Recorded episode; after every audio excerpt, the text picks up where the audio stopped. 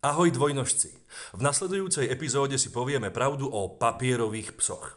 Dozviete sa, čo je to preukaz pôvodu, chovná stanica a aj to, či je povolanie kynologického rozhodcu naozaj také exkluzívne, ako to na prvý pohľad vyzerá. Toto je Zverissimo, podcast, v ktorom vám poradíme ako na vášho štvornožca.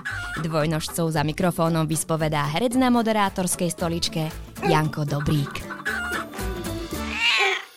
Ahoj dvojnožci, moje meno je Jano Dobrík a vítam vás pri počúvaní a sledovaní ďalšej časti podcastu Zverissimo, podcastu o zvieratách. Mojím dnešným hosťom u nás v štúdiu v Banskej Bystrici je medzinárodný rozhodca, chovateľ plemena Rottweiler a Bullmastiff, prezident Bullmastiff klubu Slovenska a poradca chovu pre plemeno Bullmastiff, Akitainu, Shiba Inu, Hokkaido a Kishu. Vítam u nás v štúdiu Martina Šipkovského. Martin, ahoj. Ahojte, dobrý deň, ďakujem za pozvanie a teším ma, že ste ma zavolali sem do štúdia. My sa rovnako tešíme na všetky informácie a pikošky, ktoré nám zo svojho života spojeného so zvieratami povieš. Martin, začnime prosím ale pekne po poriadku. Aké bolo tvoje detstvo v spojení so zvieratami? To, že vyrastal som v paneláku, nevyrastal som v rodinnom dome, ale môj detko býval v rodinnom dome a mal vždy takého psíka. A ja som stále túžil po psíkovi. V byte mi to rodičia nedovolili, takže vlastne prvého psíka som si obstaral, až keď som bol dospelý. Uh-huh. A ten vzťah bol, predpokladám, vrúcný, keďže jasné, tá túžba ostala až do dospelého veku. Stále som bol u detka, stále som s tým psíkom trávil veľa času. Chodil som s ním von na prechádzky. Samého ma nechceli s ním púšťať, čo mi trošku vadilo, ale vždy som bol na tom dvore s tým psom. Aká to bola rasa? No nedá sa povedať, že to bola rasa, bol to kríženec, to bolo akože... Ale tak minimálne plemeno, menšie alebo väčší? Menšie plemeno. A potom, aké boli tvoje kroky, napríklad stredná, prípadne vysoká škola? Bolo to niečo, štúdium, niečo, čo sa spájalo so zvieratami? Nie, vyštudoval som hotelovú školu vo Zvolene, takže vôbec niečo so zvieratami to nemalo spoločné. A ako sa človek s vyštudovanou hotelovou školou stane medzinárodným rozhodcom? Táto cesta bola dosť dlhavá. Akože začali moje také kynologické aktivity, keď som mal 18 rokov, keď som si obstaral prvého papierového psíka. Chodil som na výstavy a práca rozhodcu ma akože dosť fascinovala a mal som takú túžbu stať sa tiež raz rozhodcom. Mm-hmm. Tak som sa prihlásil do programu, ktorý bol pre školenie rozhodcov. Tam bolo potrebné zložiť určité skúšky, bolo tam potrebné mať také vedomosti, mať odchované také vrhy. A je viac tých zložiek, ktoré bolo treba spĺňať pri tejto činnosti. Vlastne rozhodcom som začal byť až po 12 rokoch mojho aktívneho chovateľskej činnosti.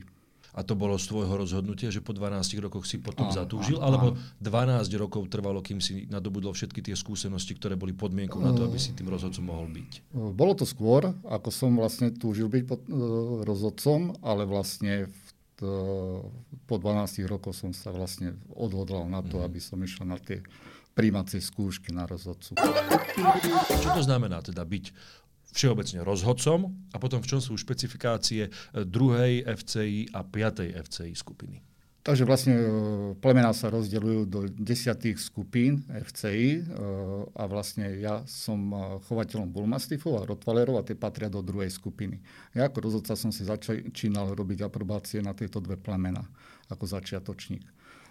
Keďže som aktívny v klube severských a japonských plemien, tak po týchto dvoch plemenách som preskočil do 5. skupiny, kde sú primitívne a špicovité plemená a začal som si rozširovať celú 5. skupinu, kde je vyše 50 plemien, ale to jednotlivo v každé plemeno som si robil z vlasu také nosné plemená, ktoré musíte spraviť na každé plemeno skúšku a až po absolvovaní týchto skúšok sa môžete stať rozhodcom na danú skupinu. Ako dlho trvá takýto proces? Mne to trvalo 8 rokov. Klobúk dole. No. Znie to ako to povedať, taká exkluzívna záležitosť byť rozhodcom. Vnímam to správne? No, tak áno. Ale je to dosť akože aj namáhavá práca. Dokonca pri mojich hospitáciách, ktoré by som potreboval, aby som sa stal týmto rozhodcom, som absolvoval hospitácie nielen na Slovensku, bol som v Čechách, v Poľsku, aby som si vlastne mohol spraviť tie hospitácie a mohol ísť potom na záverečné skúšky na dané plemená, na ktoré som potreboval si rozšíriť aprobáciu. Mm-hmm. A robíš teda porodcu vyslovene len na Slovensku, alebo chodíš po Európe, alebo po svete? Keďže som medzinárodný rozhodca, som pozývaný už aj do iných štátov. Ale poďme exaktne k našej téme. Čo to znamená mať psa s papierami? Čo to je mať chovateľskú alebo chovnú stanicu? Takže chovateľská stanica po novom sa nazýva chránený názov registrovaného chovu. Je to vlastne ochranná značka toho chovateľa, ktorá je jedinečná na svete, ktorú si vlastne chovateľ založí prostredníctvom buď svojho klubu alebo materskej organizácie, ktorá sa schvaľuje vlastne v Belgicku, sa posiela tá žiadosť. A nikto nemôže mať taký istý názov tej chovateľskej stanici ako ten dotyčný, čo si túto žiadosť podáva. Majiteľom tej chovateľskej stanici kvázi je doživotné, dokonca sa aj dedí a vlastne je to kvázi ochranná značka. Kto si môže požiadať o založenie chovnej stanice? Požiadať si môže majiteľ psa alebo suky. Vlastne nemusí byť tá suka ešte chovná, stačí, že vlastní takú suku papierov samozrejme a žiada si to vlastne prostredníctvo svojho klubu. Ak nie je členom klubu, môže priamo cez našu strešnú organizáciu poslať žiadosť a táto žiadosť sa posúva do toho Belgicka na schválenie. Tam sa vlastne skúma, že či náhodou tento názov už nie je takdy zaregistrovaný vo svete, aby nebol duplicitný. No a povedz mi, akože úplne ako laikovi, že prečo by som si ja mal vybrať psíka práve akože s papiermi z chovnej stanice a nevyužiť tú možnosť ísť do útulku a vybrať si, akoby teraz opäť úvodzovky hore dole, gulášika.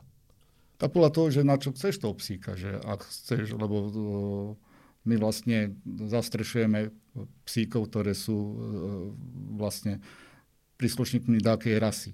Nie. Keď chceš Rottweilera, tak si kúpiš psa, s ktorým máš papiere a vieš, že je to Rottweiler. Keď si chceš kúpiť Bullmastiffa, kúpiš si Bullmastiffa. V útulku ho nenájdeš. Keď ho nájdeš v útulku, povie ti takto, že to Rottweiler, Bullmastiff, ako to vie dokázať? Vlastne nemáš od toho certifikát a nevieš, že prečo ten pes nemá papiere, prečo sa dostal do útulku, že čo sa stalo s tými jeho rodičmi, prečo neboli uchovnení. A vlastne, ak chceš psíka z útulku, jasné. Radšej z útulku, ako od takých chovateľov, ktorí chovajú bez papierových psov. A keď sa teda rozhodnem pre psíka s papiermi, čo sa očakáva, že ja budem spĺňať a aký by mal byť môj osud s tým psíkom? Takto, akože ty, keď sa rozhodneš, že si obstaráš zvieratko, psíka daného plemena, tak jasné, že navštíviš chovateľskú stanicu, kde toto plemeno chovajú. Nenavštíviš takého chovateľa, ktorý má psíkov bez papierov. Lebo on ti nevie preukázať, že áno, je toto čivava, alebo áno, je toto papilón. On si povie, že áno, sú to papilóny, ale kvôli dačomu tie papiere oni nemajú. A ty, keď chceš toho psíka papierového a chceš mať istotu, že áno, mám papilóna, tak jednoznačne treba navštíviť chovateľskú stanicu, lebo tam sú tie zvieratka 100% čistokrvné, sú testovaní ich rodičia na rôzne choroby, ktoré sú špecifické pre to plemeno.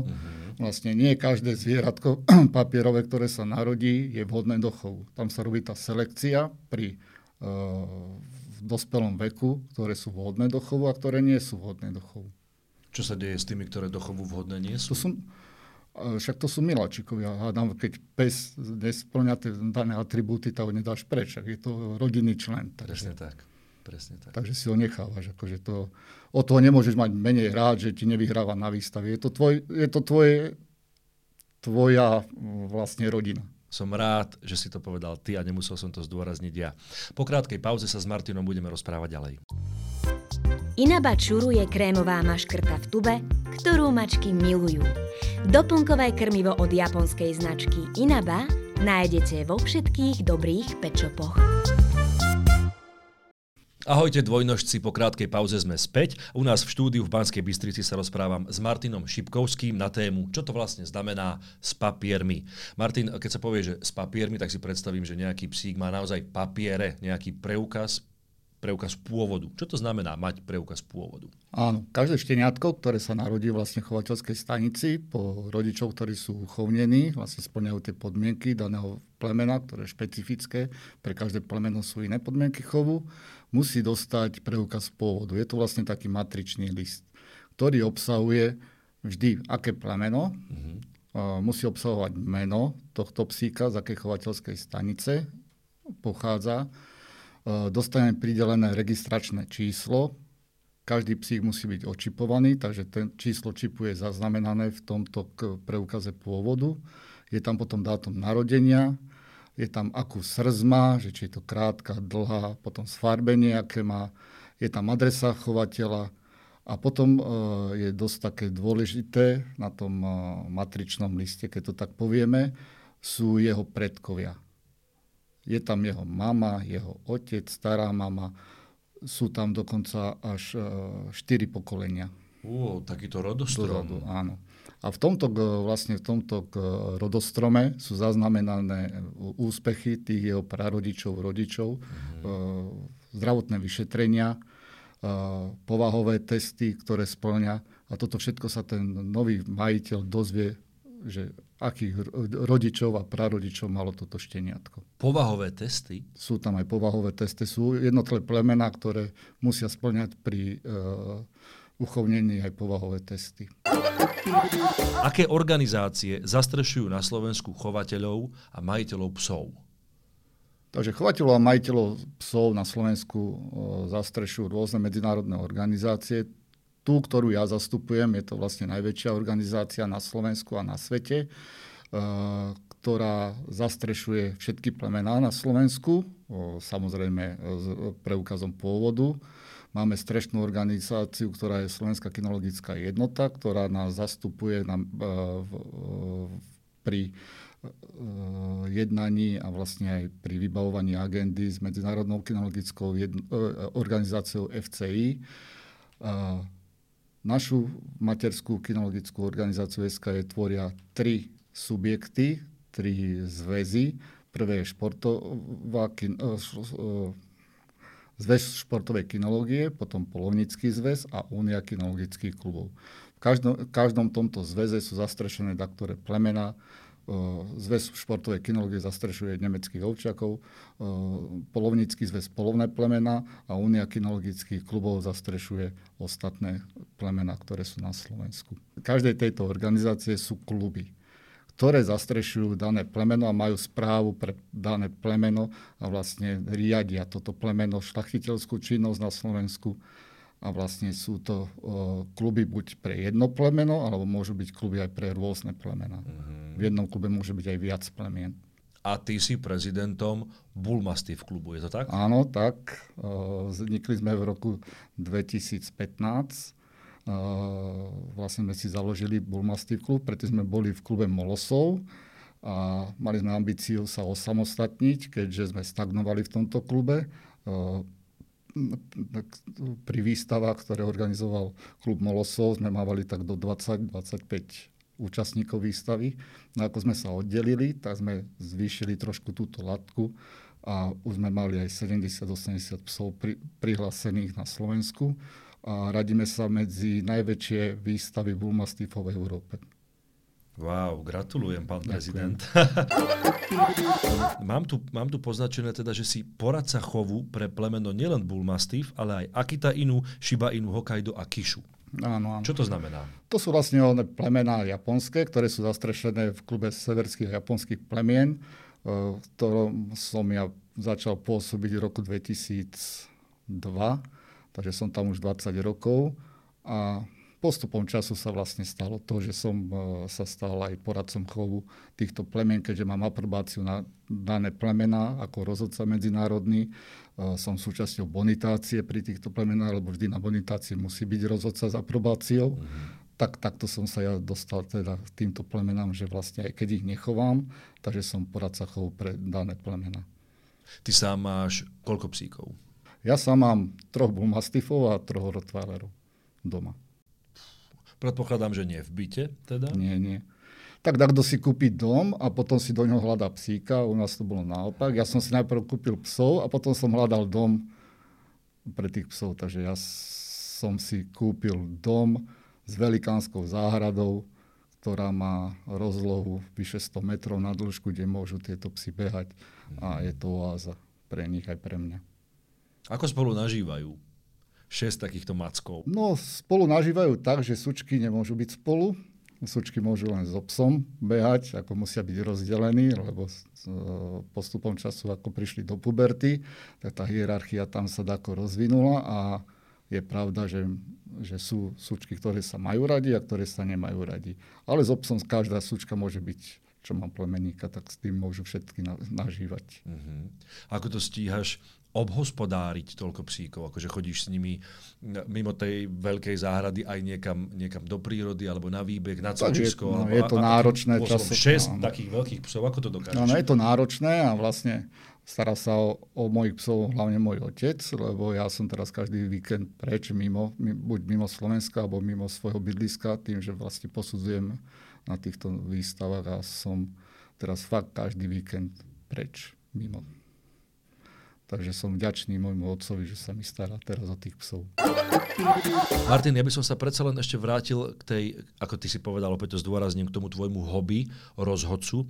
Zaujímalo by ma, a možno, že verím, že teda rozprávam za všetkých našich poslucháčov, na čo sa ako medzinárodný rozhodca zameriavaš pri posudzovaní? Takže ja som rozhodca pre exteriér, takže sa zameriavam hlavne na exteriér, ale popri exteriéru musíš vždy dbať aj na tú povahu, aj na tú povahu toho plemena, kvôli čomu bolo vyšľachtené. Sú plemená, ktorý môže akceptovať, že sú trošku viac temperamentné, že dovolíš im, áno, že keď ich posudzuje, že nedajú sa ohmatať, a sú plemená, ktoré sa musia dať aj ohmatať. Keďže ja posudzujem rôzne plemená aj veľkostného rázu, takže pri každom plemene sú také špecifika. Sú plemená, ktoré posudzujem na stole, sú to napríklad pomeranieri, to je nemecký špic trpasličí, a sú vlastne stredoazijský ovčiak, ktoré je veľké plemená, alebo molosy, ktoré sú veľké plemená, ktoré vlastne určite posudzujem v statike, v kruhu. Keď mi príde pes do kruhu, kvázi do toho výstavného, tak vždy sa zamerám na celkový vzhľad toho psa. Vždy ho opíšem podľa toho, že či je malý, veľký, stredný, potom aký má formát, či je krátky, dlhý alebo správneho formátu, a idem už na hlavu. Opisujem hlavu, opisujem hornú líniu, dolnú líniu, predhrudie, hrudník, končatiny, ako sú zaúhlené, a potom pohyb. Ale pri tomto posudzovaní vždy musím dbať aj na povahu, aby neboli agresívne alebo bojazlivé. Takéto psy na výstavu nepatria a vlastne sa aj diskvalifikujú, keď sú agresívne. Preto je toto dôležité vlastne aj takéto psy púšťať do chovu, ktoré sú psychicky vyrovnané, nie sú vlastne také agresívne. A preto je dôležité, aby sa len na takýchto psoch choval. Stáva sa, alebo stalo sa ti niekedy, že by majiteľ, prípadne chovateľ toho psa, ktorý je tam s ním, s tebou vyslovene nesúhlasil, že ho porodcuješ a hodnotíš zle, nesprávne alebo zaujato? Tak môže som ňou nesúhlasiť, ale on nemá tú aprobáciu na to plemeno, aby mohol som ňou vlastne komunikovať. Ja nekomunikujem s nimi, že či áno súhlasia alebo nie. Môj verdikt je taký, buď ho príjme alebo nie. Je to subjektívny názor mňa. A to, či sa s ním stotožní, to už je vlastne na tom majiteľovi. Ale ja sa snažím vždy, aby to bolo fér, aby som psíkovi neuškodil, a vlastne aj v tej konkurencii dbám na to, aby vyhral vždy ten najlepší. Emócie musia ísť bokom a musia ísť iba ten vzhľad toho psa, ako vypadá. Treba sa odosobniť, lebo jasné, že prídu ti do kruhu aj tvoji známi. A treba sa vtedy vždy odosobniť. Treba pozerať vždy na psa a nie na druhú stranu vodítka, že kto ho drží. A toto myslím, že ja dodržiavam a som na to hrdý, že to aj tak je. Možno práve preto si prezidentom toho Bullmastiff klubu. To neviem, či kvôli tomu. Možno, že to nikto iný nechcel robiť, ale tak to je akože irónia. Ale tak sme veľmi dobrá partia v Bullmastiff klube. Chcem teraz všetkých pozdraviť. Sme ako jedna veľká rodina. Koľko vás je veľká rodina? 50 členov máme zhruba, ale to nie sú že len členovia, lebo to je jedna rodina je iba jeden člen. Hej? Ale s tým jedným členom prídu 4 a 5. Takže nás je veľa. Máme tie spoločné akcie, 2-krát do roka robíme výstavy. A robíme to tak, že sa stretneme už piatok, spravíme si guláš, posedíme, sme tam do nedele. Paráda. Takže je to taká rodinná atmosféra.